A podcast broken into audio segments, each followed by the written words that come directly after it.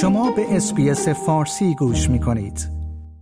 عزیزالله ملکی فرمانده نیروی انتظامی گیلان روز گذشته جمعه 18 آگوست از بازداشت دوازده زن و مرد به اتهام آنچه او اقدام علیه امنیت ملی در این استان نامید خبر داده است. او بدون اشاره به اسامی بازداشت شدگان روزهای اخیر در شهرهای استان گیلان عنوان کرد که از مخفیگاه متهمان مقادیر قابل توجهی آلات و ادوات جرم تبلیغ علیه نظام و وسایل ارتباط با شبکه های معاند کشف و ضبط شده است.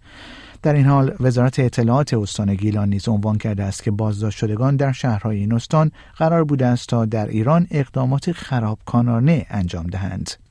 در همین راستا لوموند روزنامه اصر پاریس در مقاله‌ای درباره افزایش دستگیری های سیاسی در ایران نوشته است که در آستانه نخستین سالگرد خیزش زن زندگی آزادی در ایران سرکوبها نیز شدت گرفته است. وزیر امور خارجه جمهوری اسلامی روز گذشته جمعه 18 آگوست در جده با محمد بن سلمان ولیعهد عربستان سعودی دیدار و گفتگو کرد. آقای امیر عبداللهیان روز پنجشنبه در نخستین سفر دیپلماتیک خود پس از آشتی جمهوری اسلامی با عربستان به ریاض سفر کرد.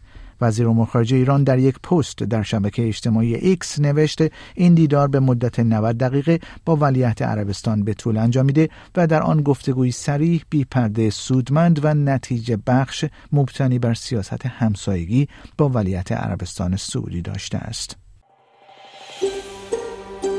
آیا می خواهید به مطالب بیشتری مانند این گزارش گوش کنید؟